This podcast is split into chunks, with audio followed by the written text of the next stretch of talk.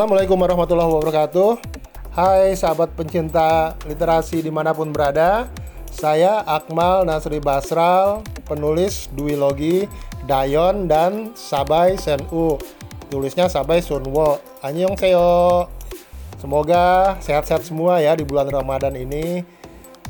Jangan lupa dengarkan podcast keren dari Teh Dipi dalam Dipi Div Talks yang episode ini membahas tentang Sabai Senu.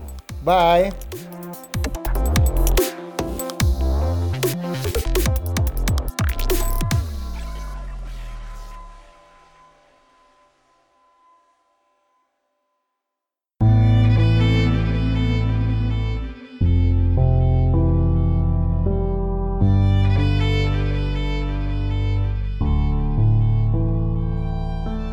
Sabai Rangkayo Sanhu lahir dan menghabiskan masa kanak-kanak di Seoul, Korea Selatan. Sebagai anak tunggal pasangan Korea, ayah, dan Minangkabau, ibu. Setelah itu, dia pindah ke Jakarta dan menjalani profesi sebagai model remaja. Perkembangan karirnya membawanya tinggal di Singapura. Tumbuh di tengah arus global multikultural yang deras membuatnya gamang dalam menentukan identitas. Orang Korea kah dia? Atau Minang? Perjalanan nasib mempertemukannya dengan Dayon James Boyon yang membuat arah hidupnya lebih jelas, namun tetap menyisakan rahasia kehidupan yang tak mudah dimengerti, bahkan oleh dirinya sendiri.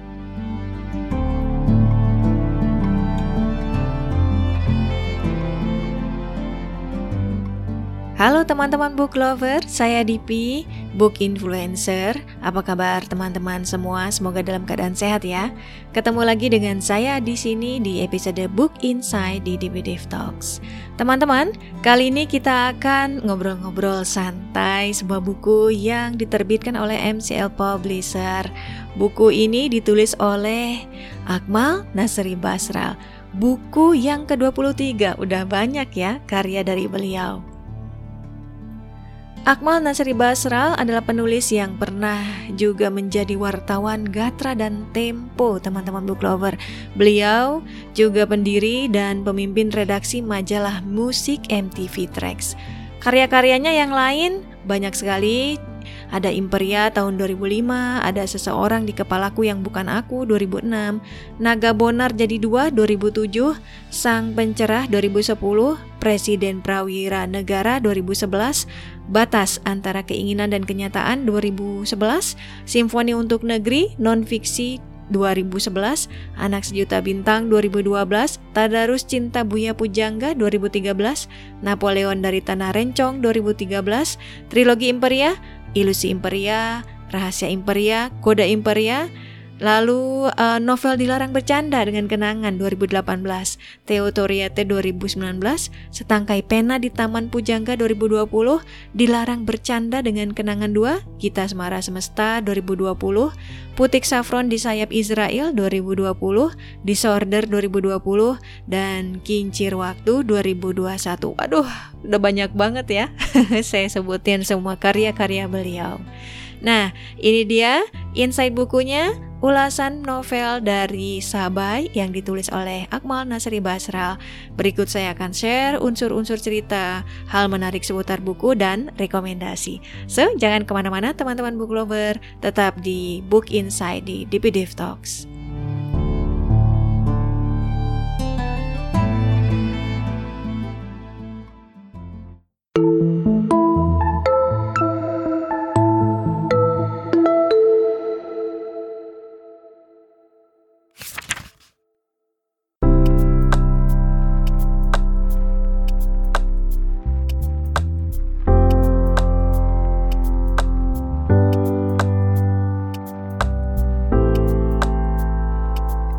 Sabai ditulis oleh Akmal Nasri Basral. Jenis buku sastra fiksi dan diterbitkan oleh MCL Publisher tahun 2022. Bukunya lumayan, tebalnya sedang saja 316 halaman. Harga 99.000 dan harga sewaktu-waktu bisa berubah. Jadi teman-teman rajin-rajin cek di berbagai akun milik MCL Publisher, salah satunya Tokopedia MCL Publisher. Oke, teman-teman book lover, kita masuk ke unsur-unsur cerita. Kita mulai dari tokoh ya. Di novel ini cukup banyak tokoh yang ada dalam cerita. Tapi tokoh utama kita kali ini tentu saja Sabai, wanita cantik keturunan Minang dan Korsel. Karakternya pahlawan wanita gitu deh. Punya jiwa pembela kebenaran dan hati yang cenderung pada Islam. Meski sempat tergoda juga sih karena pengaruh lingkungan model dan tekanan sosial. Saya cukup jelas menangkap permainan misteri karakter Sabai karena digambarkan positif di awal dan di ujung hmm, berakhir gamang. Benarkah Sabai sebaik itu? Ya, katanya Tuhan adil ya. Wanita cantik, sukses, pintar, mestinya ada kelemahannya dong. Seperti tokoh disorder si dokter cantik di novel Uda Akmal yang lain. Dan terbukti di akhir cerita, teman-teman, Sabai cukup bikin kesel. Ya, teman-teman baca sendiri deh bukunya dan rasakan sensasinya. Terus terang, saya masih nunggu Dayon di buku ini loh nggak tahu ya meski saya udah tahu ini buku Sabai tapi nggak bisa lupa sama Dayon sejauh ini memang favorit saya masih tetap novel Dayon sih untuk kalian yang punya harapan yang sama seperti saya, sudah sajalah kandaskan ekspektasi itu. Karena di sini Dayon cuma dapat porsi sedikit aja teman-teman. Meski tetap ada di berbagai adegan di sana sini. Tapi sebagai gantinya, ada kisah Dayang, ibunya Sabai, di dalam buku ini yang diceritakan. Dayang, tokoh wanita yang kuat demi anak. Ujian hidupnya berat, tapi dia terus bertahan sampai akhir. Lalu untuk yang pengen tahu seperti apa sih ayahnya Sabah yang orang Korea itu, ada juga sedikit cerita tentang Profesor Sanhu ketika awal ketemu dengan Dayang lalu jatuh cinta. Romantiskah seperti kisah-kisah drakor? Nah, kalian harus baca sendiri novelnya ya. Untuk deskripsi fisik, Profesor Sanhu saya kutipkan dari bukunya lumayan detail sih. Bisalah saya imajinasikan dalam benak saya. Fix dia sih nggak ganteng kayak Hyun Bin ya, tapi yang pasti karismatis. Jadi wajahnya memang nggak setampan model atau aktor dan punya karisma. Garis-garis wajahnya serba tegas dengan rahang persegi yang keras. Profesor Senhu juga pakai kacamata. Itu disebutkan di dalam bukunya. Alur kombinasi maju mundur dengan latar yang juga berpindah-pindah. POV-nya orang ketiga. Novel Sabai memang cukup menantang dari sisi alur dan POV teman-teman. Bahkan latarnya otomatis suka pindah-pindah lokasi juga. Sama sekali nggak membosankan dan jalan cerita tetap terjaga ringan dan mengalir. Untuk ending terbuka, semacam masih menyisakan misteri kehidupan Sabai. Harusnya sih ada buku lanjutannya kalau menurut saya. Tapi kalau kata Uda, um, nanti dulu deh, kayaknya punya proyek buku yang lain ya. Latar cerita mayoritas di Seoul, Bukit Tinggi, dan pernah di Jakarta juga. Di Jakarta ini, waktu Dayang dan Sabai baru kembali dari Korea ya. Suasananya terbangun dengan baik, berasa ikut berada di tempat-tempat yang dikunjungi tokoh cerita. Tapi ini agak aneh ya. Aneh dalam artian ya... Hmm, Iya, karena saya ternyata paling ingatnya justru um, rumah kontrakan kecil yang ditinggali Dayang dan Sabai di Jakarta, bukan waktu di Korea atau di Bukit Tinggi. Mungkin itu karena efek penguatan ya dari adegan si selamat jali-jali yang kocak di bab yang bersangkutan plus makanan ketoprak yang lewat depan rumah kontrakan. Personally saya memang favoritkan hal-hal yang berunsur um, lokal ya dari kalangan masyarakat biasa. Anyway, saya pengen share sedikit deskripsi pasar malam Dong Daemun di Korsel sana. Ini ada di dalam bukunya. Saya nggak tahu pronunciationnya bener-bener ya, Dong Daemun. Kalau ada teman-teman nih yang lagi dengerin podcast ini, yang tahu gimana cara ngucapinnya yang uh, pas, yang tepat, bisa ya DM saya di akun Instagram @dpdofficial. Oke, ini deskripsi pasar malam Deng Daemon ya. Jadi di dalam bukunya dituliskan secara detail teman-teman. Pasar malam Deng Daemon ini ada di kawasan Junggu.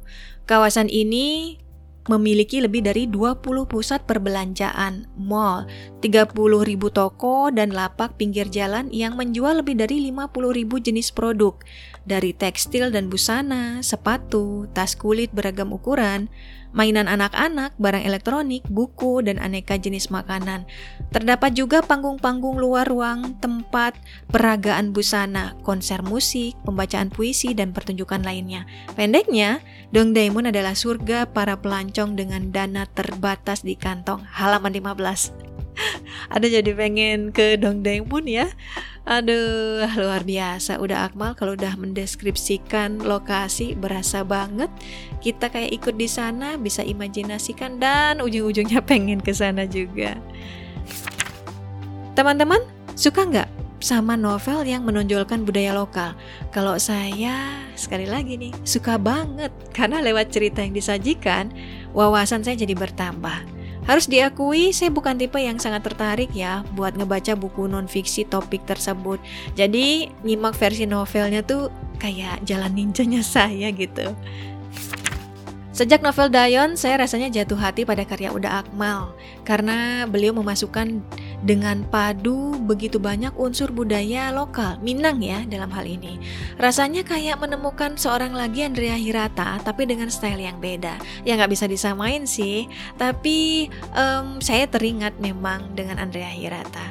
Tokoh Dayon begitu mewakili orang kebanyakan sekaligus menginspirasi kami-kami ini yang orang kebanyakan ini untuk punya cita-cita tinggi, percaya diri, dan bekerja keras mewujudkan asa dan cita. Di Sabai, saya masih menemukan budaya lokal juga teman-teman book lover. Minang ya, ada bahasanya, ada tempat-tempatnya, makanannya, dan lain sebagainya. Meski pendalaman dari sisi karakter yang orang Minang banget, buat saya masih samar sih. Namun sebagai gantinya ada budaya Korea yang ditawarkan di buku ini ada lokasi-lokasi yang menarik, kayak tadi tuh Pasar Dengdaemun ya. Lalu ada makanan dan bahasa, juga sedikit cara berpikir orang sana. Misalnya nih, terkait pemberian ASI dan pengasuhan anak. Saya memang berharap banyak sisi benturan budayanya jadi bagian drama paling kuat di buku ini. Tapi rupanya fokus lebih dikonsentrasikan di berbagai episode kehidupan Sabah yang lain. Oh ya, Jangan sampai terlupakan ya, karena di buku ini juga punya bumbu horor. Mirip Dayon yang punya Iip Ina, Sabai punya Gumiho.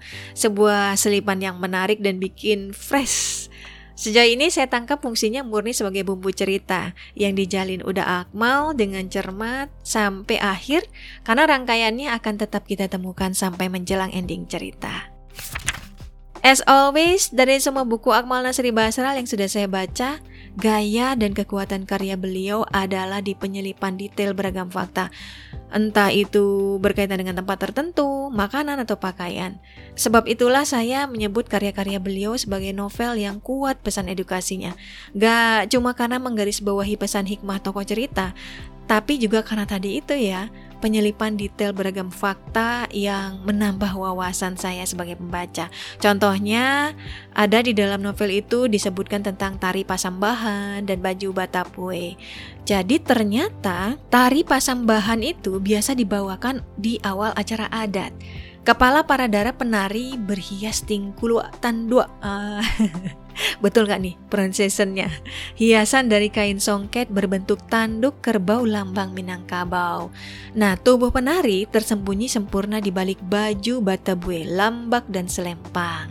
Baju batabue adalah baju kurung dengan taburan pernik benang emas. Baju ini terdiri dari empat warna dominan yaitu merah dan lembayung, juga warna biru dan hitam yang dipakai penari lelaki di belakang panggung yang menunggu giliran tampil.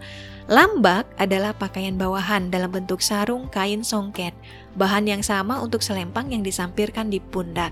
Selain itu, dukwah atau kaluang, gelang, dan cincin tradisional juga dikenakan untuk mempercantik penampilan. Nah, dari mana saya tahu ini kalau enggak dari novel novelnya udah Akmal Sabah ya? Kalau nggak nyinggung-nyinggung musik, kayaknya kurang afdol deh untuk tulisan Uda Akmal. Ya nggak sih? Gak tahu juga ya, karena saya belum baca semua karyanya sebenarnya. Tapi setelah Theo Torete, saya jadi sadar kalau buku-buku udah selalu memasukkan musik dengan cukup bentara. Di Sabai ada Billie Jean dan MG, Michael Jackson. Dugaan saya sih, ini karena latar Uda Akmal yang pendiri dan pimret majalah musik itu. Sebuah buku umumnya jadi unik tulisannya mengikuti pengalaman real dan skill lain di luar urusan kepenulisan penulisnya. Gimana menurut teman-teman book lover? Oke, okay, buat kita sesama pecinta buku pasti familiar ya dengan kalimat buku yang bikin lapar. Ayo para pecinta makanan yang kayak saya, doyan mamam tapi cita-citanya kurus. Ayo kumpul baca novel Sabai. Karena di sini ada adegan makan berikut deskripsi detail menunya. Menu Korea ada, misalnya ya, kongguksu, budai jjigae dan lain-lain. Lagi-lagi saya mau mau minta maaf kalau kalau pengucapannya salah ya. um, di dalam novel ini ada deskripsi yang detail banget ya tentang makanan ya. Kongguksu ini gabungan misomyeon dari gandum yang dibuat tipis dengan kaldu susu kedelai, ditambah wijen dan kacang-kacangan, topping dari irisan mentimun atau tomat, bisa ditambah es batu kalau mau yang dingin. Kalau memil guksu adalah misoba dengan telur, daun bawang, rumput laut, direbus dalam kaldu dan ditambahkan jus lemon, disajikan dengan arak beras yang enak. Budaya Jigae, ini rebusan kaldu rumput laut, ikan teri kimchi, kacang panggang, mie ramen, mie kentang, kue beras, dan tahu. Ini termasuk hidangan baru karena diciptakan sesudah Perang Korea. Saat itu, daging segar langka, maka warga menyelundupkan daging kaleng milik tentara Amerika yang mereka olah dengan bahan-bahan lokal. Makanan ini disebut juga rebusan tentara. Hmm, kelihatannya enak ya. enak kecuali yang tadi ada arak beras ya. Kayaknya saya tidak skip deh untuk yang ada arak beras. Tapi sisanya Aduh, bikin lapar banget. Selain yang Korea, ada juga yang lokal kita nih, teman-teman book lover. Ketoprak dan ketupek gulai. Um, katopek gulai diguyur kuah aneka rempah dengan campuran nangka, kacang panjang dan daun pakis, ditambah rendang dengan taburan kerupuk merah. Sarapan lainnya adalah pisang kapi, pisang batu yang dibakar dengan bara api sampai empuk sebelum dijepit hingga pipih. Setelah itu ditabur kelapa parut dengan gula aren. Wow. Aduh, ya ya ya, baiklah. Jadi benar-benar pengen makan ya. Saya pengen banget ya teman-teman book lover untuk bisa lebih banyak lagi menyimak bagian-bagian syahdu. syahdu dan bijak ya. Kalimat-kalimat yang ya rasanya tuh masuk ke dalam hati dan bikin saya ikut berkontemplasi. Misalnya di buku ini ada ya diceritakan di mana Dayang kemudian merenungkan uh, sebuah kalimat ya yang di pesankan oleh sang ayah saat dia saat beliau mengantar Dayang ke bandara. Begini kalimatnya teman-teman book lover. Semua tempat adalah sekolah. Semua orang adalah guru. Selalu ada yang bisa kau pelajari di mana saja, dari siapa saja. Ah, itu um, wise ya teman-teman book lover.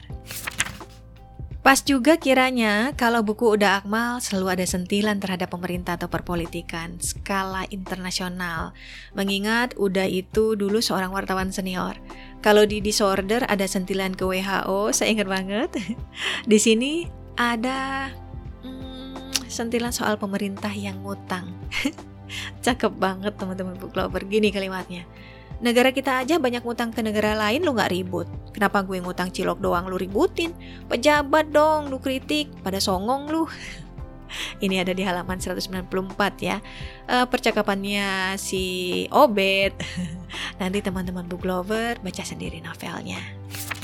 Personally, ada salah satu bagian dalam novel yang saya ingat banget. Sepele sebenarnya, ini karena anak saya memainkan permainan ini juga dengan teman-temannya. Rupanya itu permainan anak-anak Korea. Luar biasa ya. Memang strategi syiar lah, syiar budaya mereka itu. Karena anak saya memainkan versi Korea bukan lokal. Dulu waktu saya kecil saya juga main permainan ini. Ada yang ingat nggak kalau di kita nama permainannya apa? itu tuh permainan yang dalam Koreanya uh, ini disebut bunga munggungwa sedang berkembang atau dalam bahasa Korea disebut munggungwa kochipit simnida. Aturan permainan ini semacam menjadi patung begitu teman-teman book lover. Jadi ada satu yang nanti menghitung dan kemudian ada yang lain-lain anak-anak yang lain nanti bergerak tapi ketika sudah sampai pada hitungan tertentu anak-anak yang sedang bermain ini harus berhenti bergerak jadi patung. Nah, nanti kalau misalnya dia melakukan gerakan berarti dia kalah dan gantian ya jadi yang menghitung begitu kira-kira. Kalau di Inggris permainan ini disebut red light green light begitu. Ada yang ingat nggak kalau di kita permainannya apa? Saya ingatnya ada menjadi patung begitu lah ya dan aturannya juga sama persis di buku ini juga ada banyak footnote bertebaran teman-teman book lover menambah menambah keunikan karyanya Uda Akmal ya yang syarat dengan informasi dan fakta. Buat yang sudah baca novel Dayon, di buku ini akan terasa sekali pertaliannya karena akan ada adegan yang sama-sama diceritakan di kedua novel, hanya beda povnya aja. Bisa nebak nggak adegan yang mana? Lalu buat kalian yang belum baca Dayon gak usah khawatir karena di novel ini akan disinggung sedikit-sedikit kisah di buku Dayon. Jadi kita akan paham konteksnya. Menurut saya, Sabai adalah novel fiksi sastra yang ringan dan menghibur, tanpa kehilangan muatan pesan moral dan sisi edukasinya. Sekali lagi, kekuatan detail informasi fakta menjadikan novel ini beda dengan buku lainnya. Meski buat kalian yang kurang suka ada kemungkinan si cerita jadi kurang mendalam karena bobot info yang banyak itu. Melalui Sabai, para pembaca akan mengenal konflik yang muncul karena benturan dua budaya, Korea Selatan, dan Indonesia, tanpa harus merasakan emosi yang terkuras sebegitu dalamnya. Not for you kalau menjadi cerita dengan karakter dan konflik yang super mendalam emosional pelan. Apalagi di sini ada sisi humor loh, yang sering diselipkan di dalam dialog tokoh. Benar-benar menjauhkan kita dari mood yang mendung kelabu. Mungkin karena saya seorang ibu ya, tokoh yang akhirnya menurut saya banyak membawakan pesan cerita adalah Dayangku dia profil single parent, cerai dua kali, ditinggal meninggal satu kali, depresi berat satu kali, hidup sendiri jauh dari keluarga di Korsel dalam situasi yang tidak mendukung. Pernah juga bertengkar hebat dengan anak dan berpisah lama. Kalau saya yang jadi dayangku, nggak tahu deh, apa kabar kewarasan ya? Barangkali sudah nggak ada. Novel ini juga membuat saya merenungkan beragam mitos dan mistis yang kemudian dengan kemajuan kecanggihan ilmu dan teknologi bisa dijelaskan secara ilmiah. Atau tentang banci ngamen ya, yang better dan ngemis karena masih mau berusaha ngamen. Atau tentang Sergio yang gay, ya di sini ada juga ya disentil tentang um, gay ya. Atau soal memperbolehkan berdusta untuk menutupi aib wanita. Yang terakhir sudah pernah tahu dari kisah Islami lainnya, um, tapi di sini juga ada muatan tersebut. By the way, teman-teman, di novel Sabai memang ada pesan-pesan nilai agama Islam ya. Bukunya udah yang saya baca sejauh ini mah selalu ada insight islaminya. Lalu apa pesan hikmah toko Sabai? Hmm, kerja keras, sedia belajar dari kesalahan, dan bahwa makhluk cantik itu ada ujian hidupnya juga. Saya tunggu buku lanjutannya deh, supaya bisa dapetin gambaran tokoh Sabah yang lebih lengkap.